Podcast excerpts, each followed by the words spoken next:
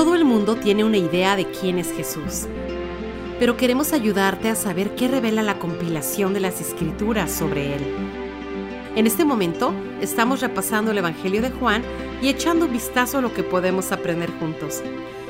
Únete a nosotros en la mesa metafórica mientras conocemos a Jesús a través de la Biblia.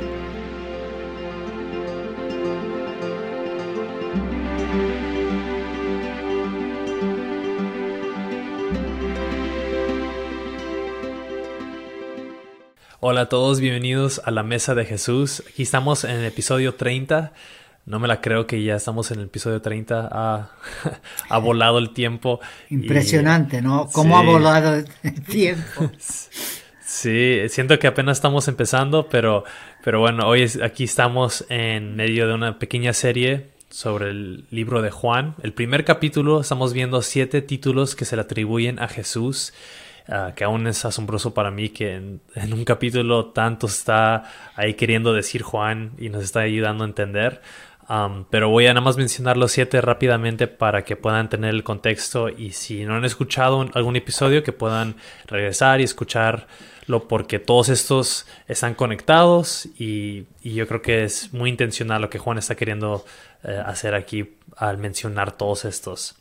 Y hemos visto que Jesús es el verbo, el logos, que Él es la luz, que Él es el Hijo de Dios, que Él es el Cristo, que Él es el Cordero de Dios.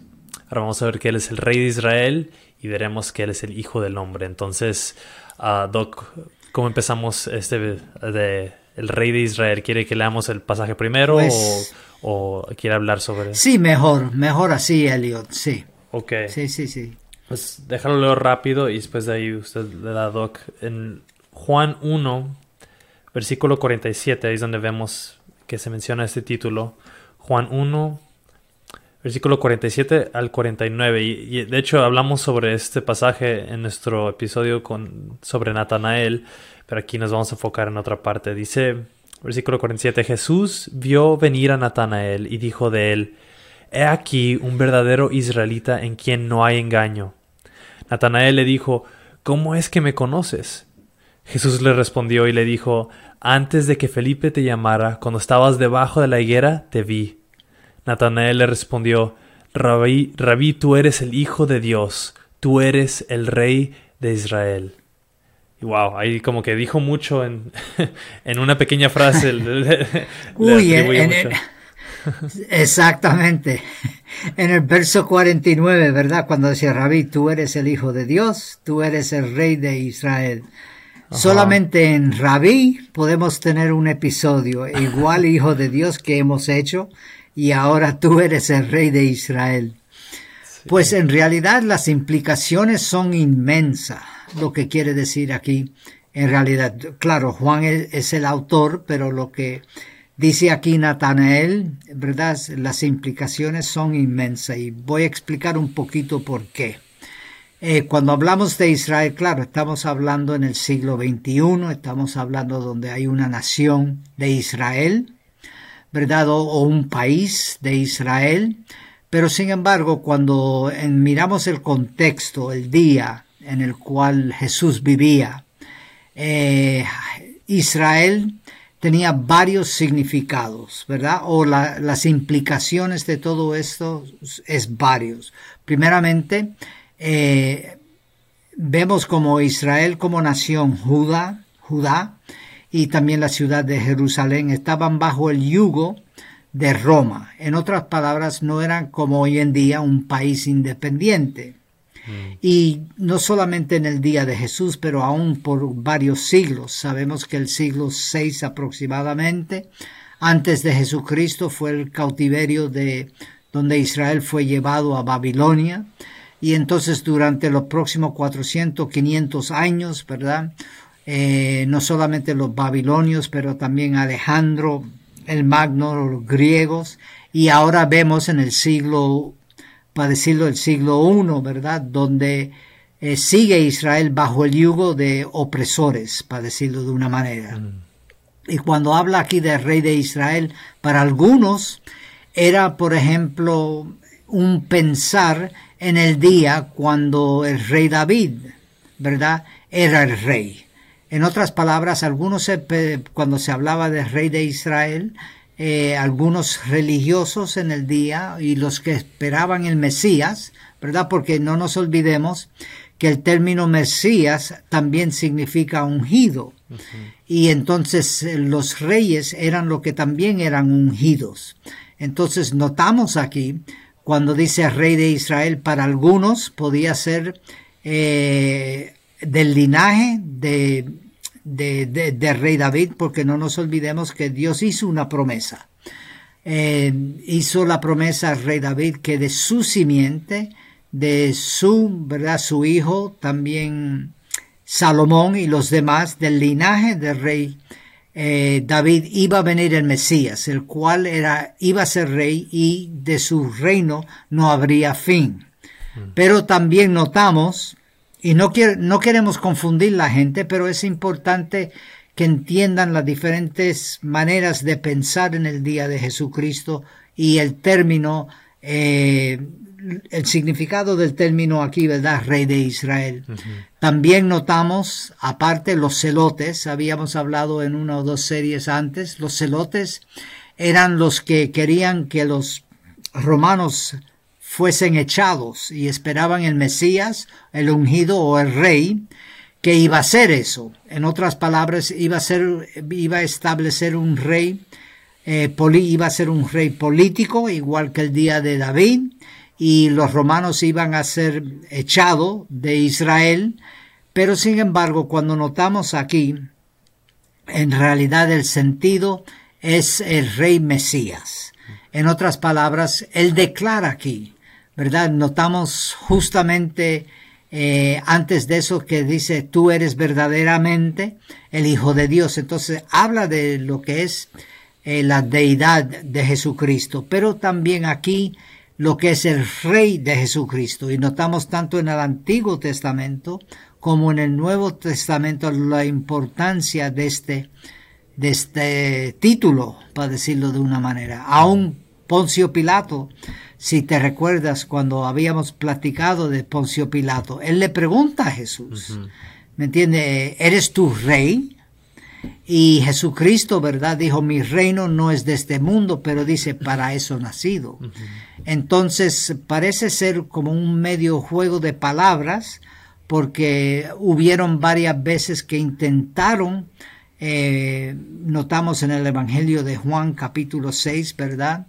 Donde quisieron hacer a Jesús rey, también la entrada triunfal, eh, cuando Jesús entra, eh, a Jerusalén, ¿verdad? Habla, el pueblo, ¿verdad? Estaba clamando sana en las alturas, pero también está clamando y diciendo eh, que este es el rey que esperaban. Entonces eh, es muy curioso que Natanael, al decir rey de Israel, las implicaciones de todo eso, es muy rico. Wow. Ok, eso, eso ayuda bastante porque nos ayuda a entender un poquito lo que estaba sucediendo ahí eh, políticamente hablando en ese, ese punto histórico, por, para que así podamos entender el contexto. Este, pero entonces dices que en ese tiempo es cuando eh, los romanos tenían el poder sobre Israel, no existía como nación independiente. Um, y aquí estaban ellos clamando que regresara un rey que pudiera traer libertad ante esa opresión como, y regresarlos a los días gloriosos como el rey David y Salomón.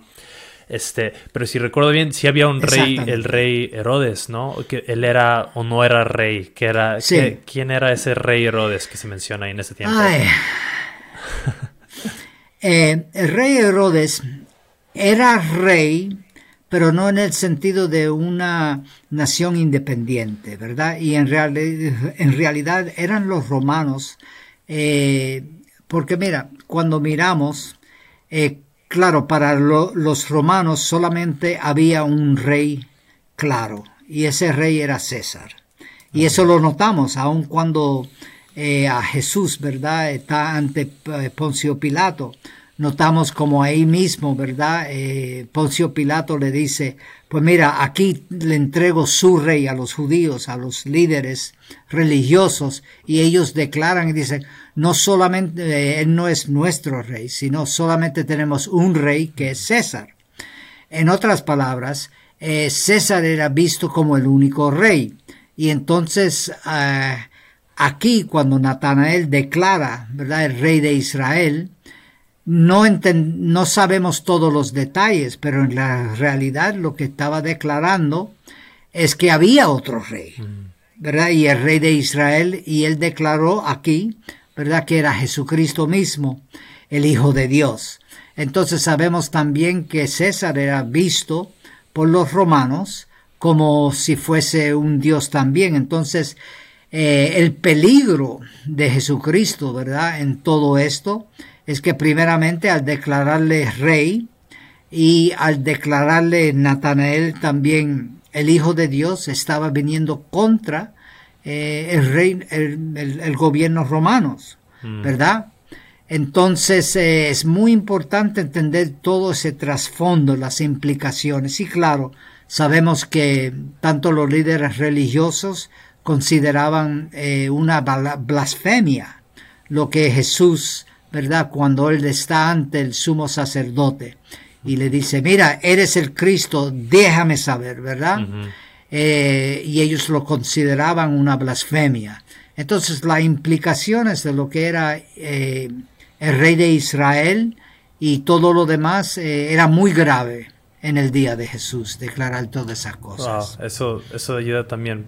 Y eso me hace pensar aún de el rey Herodes cuando él quería matar a a Jesús cuando era bebé, porque había escuchado de los um, también. de los sabios que habían venido y estaban buscando al rey que iban a nacer y entendían las, las profecías hasta cierto Uh, nivel.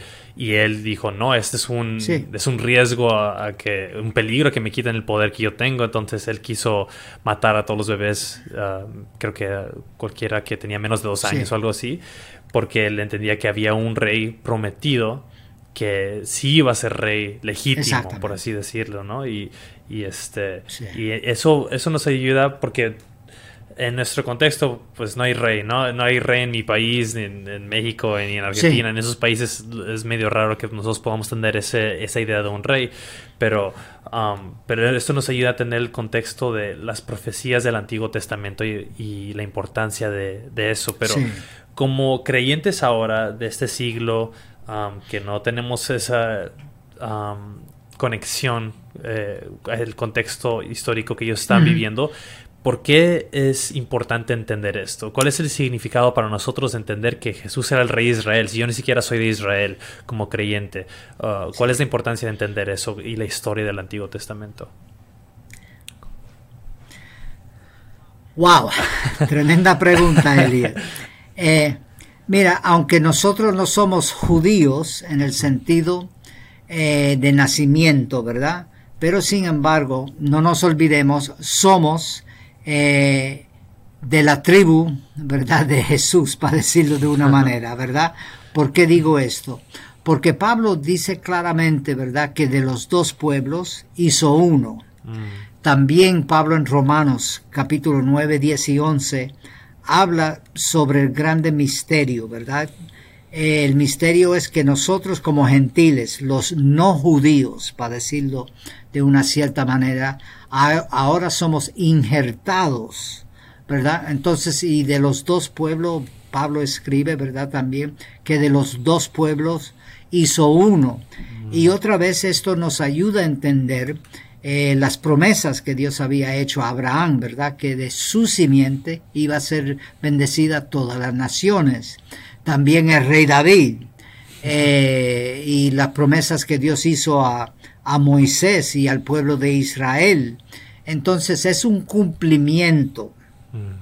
Y aunque nosotros no somos ciudadanos, para decirlo, de Israel, el país Israel hoy en el siglo XXI, pero sin embargo somos parte del pueblo de Dios, que es tanto el mundo o Israel espiritual como el mundo eh, que ha creído en Jesucristo y solamente hay un rey, no solamente rey de Israel, pero rey de reyes y señor de señores.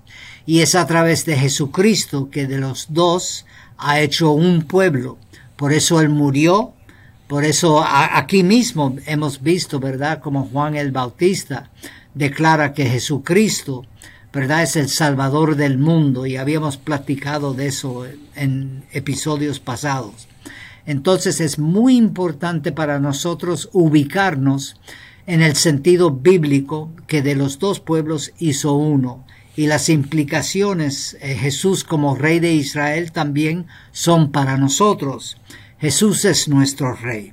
Eh, al ser nuestro rey, aunque no tenemos la trayectoria o la historia, para decirlo, de un rey, sea el país de donde vengamos, sin embargo, eso, las implicaciones es que Él es nuestro soberano. Él es el cual nosotros necesitamos obedecer. Él es el cual, ¿verdad? Que nos dice Pablo otra vez, nos ayuda a entender esto, que toda rodilla se va a doblar y confesar que Jesús, ¿verdad? Es el Rey para gloria del Padre, ¿verdad? Y sabemos que la Escritura le llama Rey de Reyes y Señor de Señores y que Dios está obrando y poniendo todo bajo los pies de Jesucristo, ¿verdad?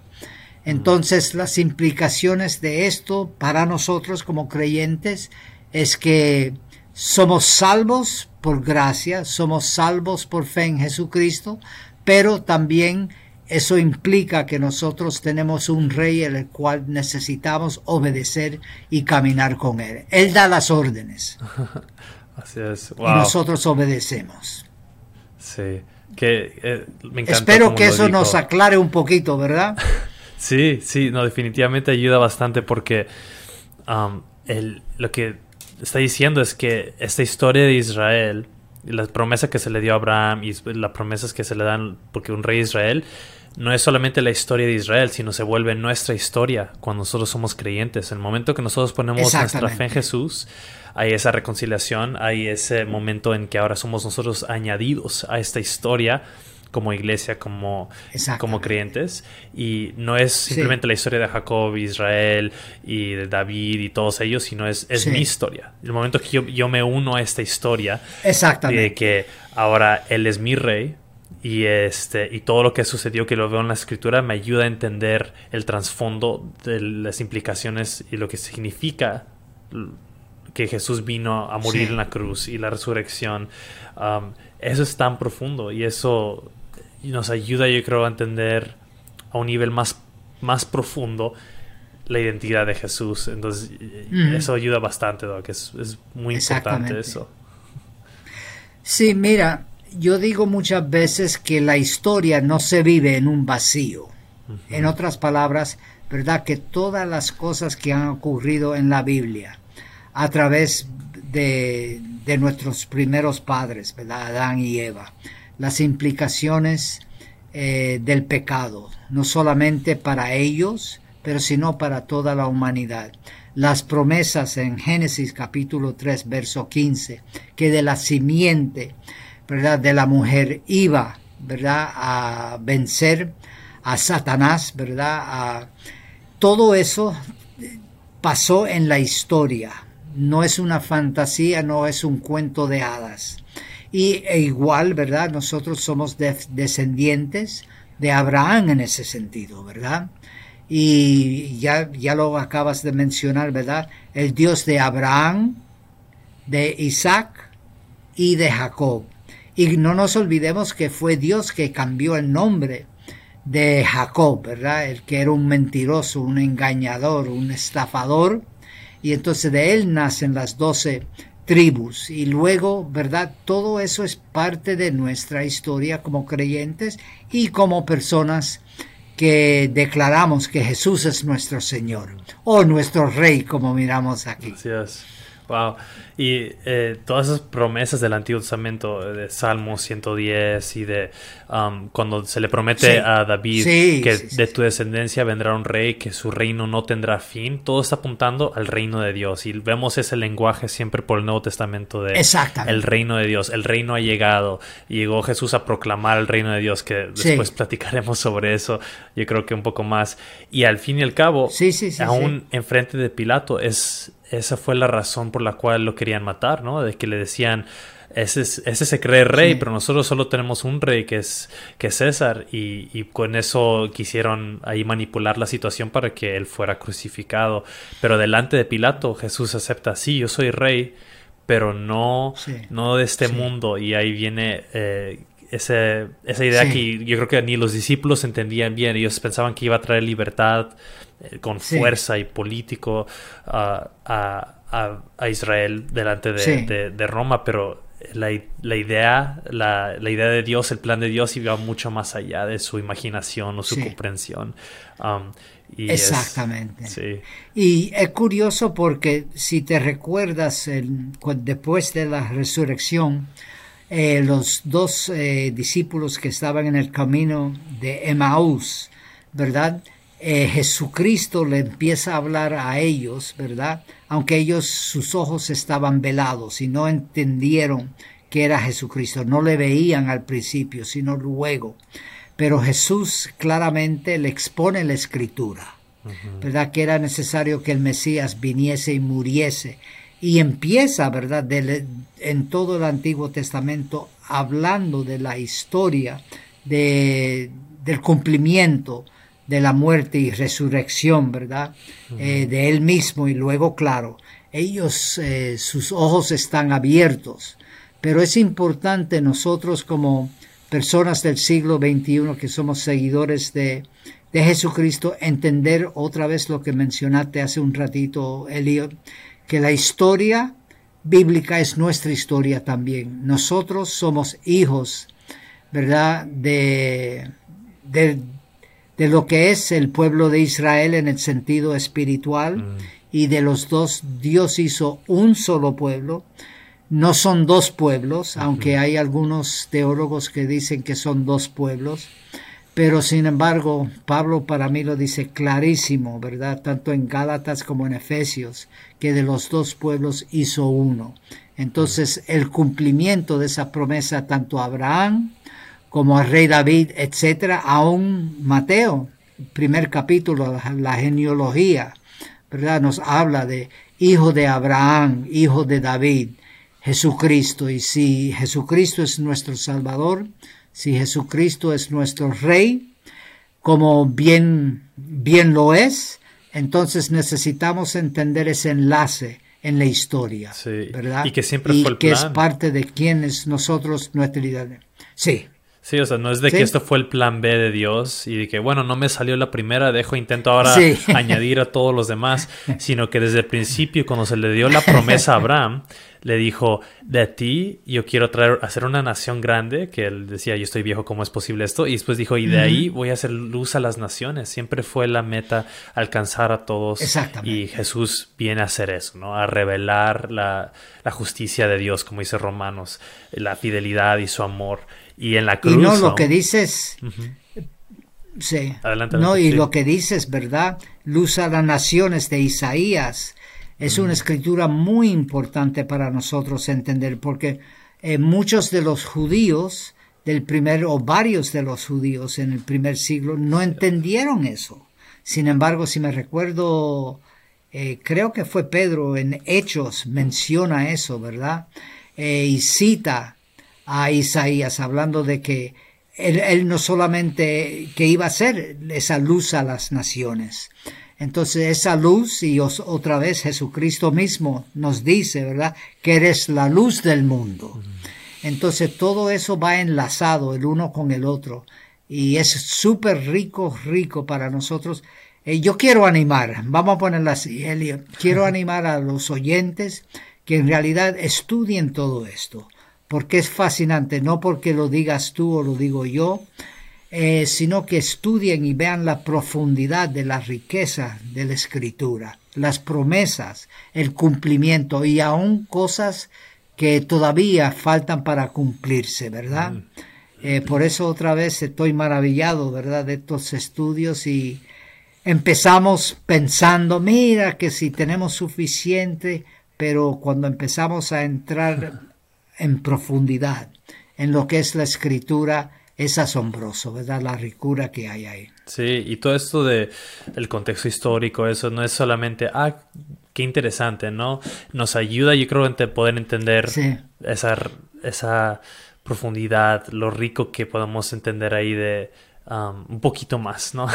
de lo que sucedió y quién es Jesús y, el, y lo que estaba sucediendo en, en el primer siglo y, y, a través de las cartas y todo eso. Entonces, gracias, Doc. Y mencionaste también el Salmo 110.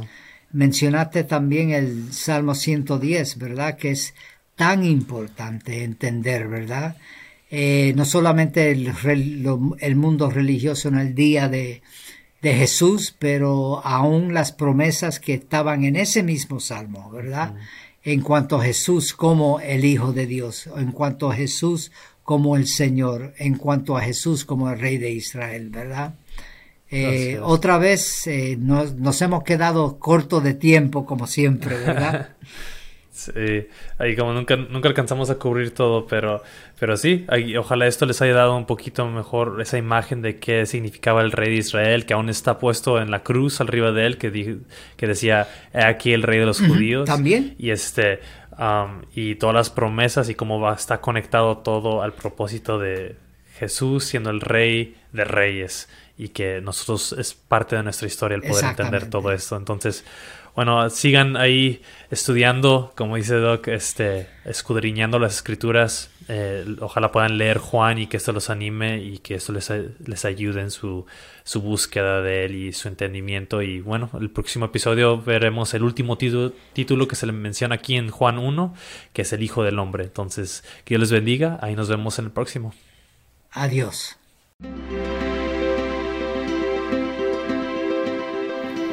Gracias por escuchar al podcast La Mesa de Jesús.